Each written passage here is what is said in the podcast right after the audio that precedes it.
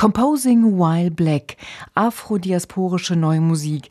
Das ist der Titel eines Buches über ein in Europa immer noch zu wenig bekanntes musikalisches Terrain. Mitherausgeber des Buches ist Dr. Harald Kiesedu. Er ist Musikwissenschaftler und Dozent für Jazzgeschichte und Musikwissenschaft am Institut für Musik der Hochschule Osnabrück. Es geht in diesem Buch um Leben und Werk von Komponistinnen und Komponisten afrodiasporischer neuer Musik. Afrodiasporisch. Was können wir uns unter diesem Begriff vorstellen, Herr Kisiedu? Können Sie uns den Begriff erklären? Ja klar, es geht nicht in erster Linie um Komponistinnen aus Afrika, sondern tatsächlich um Komponistinnen der afrikanischen Diaspora. Die Afrikanische Union hat vor einigen Jahren das so definiert, sie hat gesagt, Afrodiaspora umfasst Menschen afrikanischen Ursprungs, die außerhalb des Kontinents leben, egal welche Nationalität oder Staatsbürgerschaft sie sind. Und afrodiasporische neue Musik ist zeitgenössische Musik, die von Menschen der afrikanischen Diaspora komponiert wird. Der Dirigent äh, Wimbaye Kasiboni hat vor kurzem davon gesprochen, dass dieser Begriff afrodiasporisch anders als Begriffe wie afrikanisch oder afroamerikanisch eine inklusivere Vorstellung von Schwarzsein mit sich bringt. Welcher Bezug besteht denn dann noch zu Afrika? Das ist ganz unterschiedlich. Also ich gebe Ihnen mal ein Beispiel. Andile Kumalo, ein Komponist, um den es in einem der Kapitel geht, stammt aus Südafrika.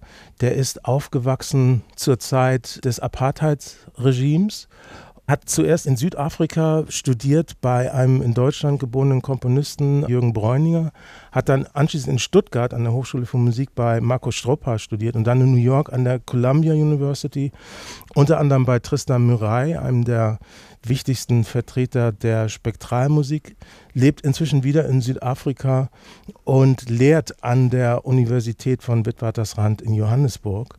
Das ist vielleicht ein Beispiel für sowas, was George Lewis, der das Buch mit mir zusammen herausgegeben hat, mal als neue Komplexität bezeichnet hat. Neue Komplexität nicht im Sinne einer bestimmten Richtung der zeitgenössischen Musik, sondern Komplexität im Hinblick auf Lebensläufe, im Hinblick auf Biografien, im Hinblick auf Perspektiven, im Hinblick auf diasporische Erfahrungen in der Fremde zu sein. Also man kann auch nicht behaupten, dass irgendeine gemeinsame Linie darin erkennbar ist in der Musik dann aus der Tatsache heraus, dass diese Komponistinnen und Komponisten afrodiasporisch geprägt sind. Genau, genauso wenig wie ich nenne jetzt mal drei Komponisten zeitgenössischer Musik, Georg Friedrich Haas, Brian Ferneyhough und Avo Pärt, die haben musikalisch sehr wenig miteinander gemeinsam, äh, abgesehen davon, dass sie europäisch sind.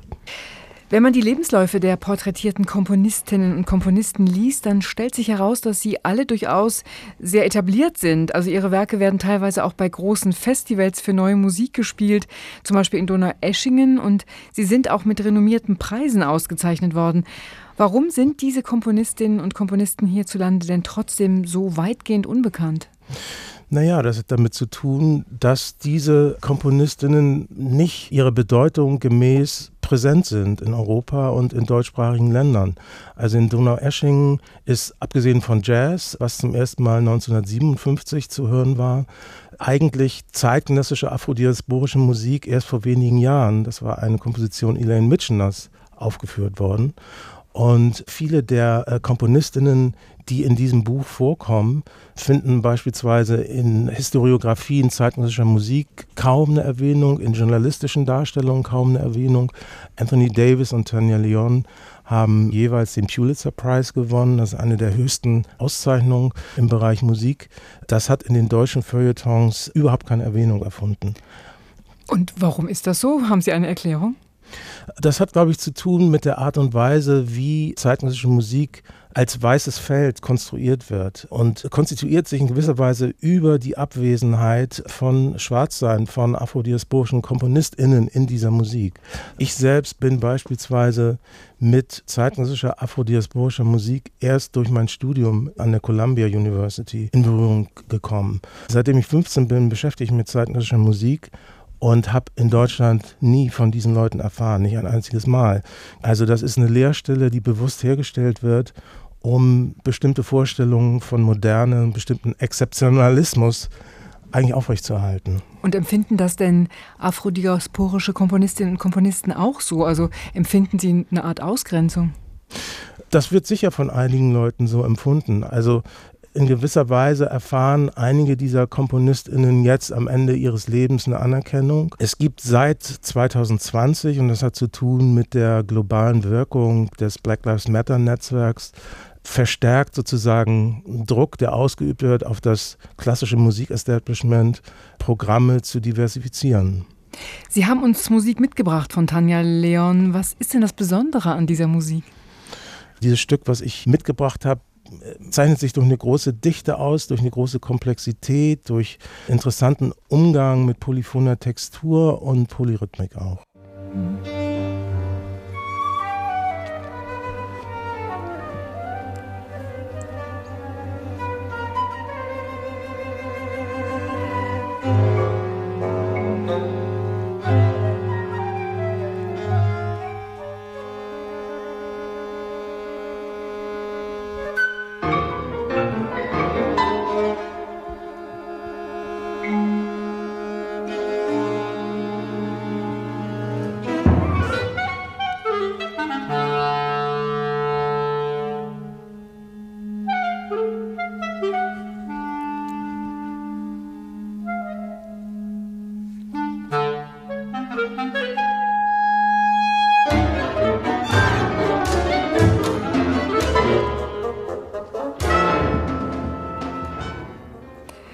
Indigena, Musik von Tanja Leon.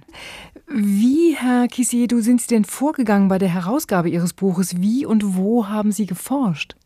Wir haben uns zunächst darüber verständigt, welche KomponistInnen wir in dem Buch gerne vorstellen würden und haben dann darüber nachgedacht, wer interessante Persönlichkeiten sein könnten, die entsprechende Kapitel zu dem Buch beisteuern. Uns ging es dabei auch um eine Vielfalt von Perspektiven.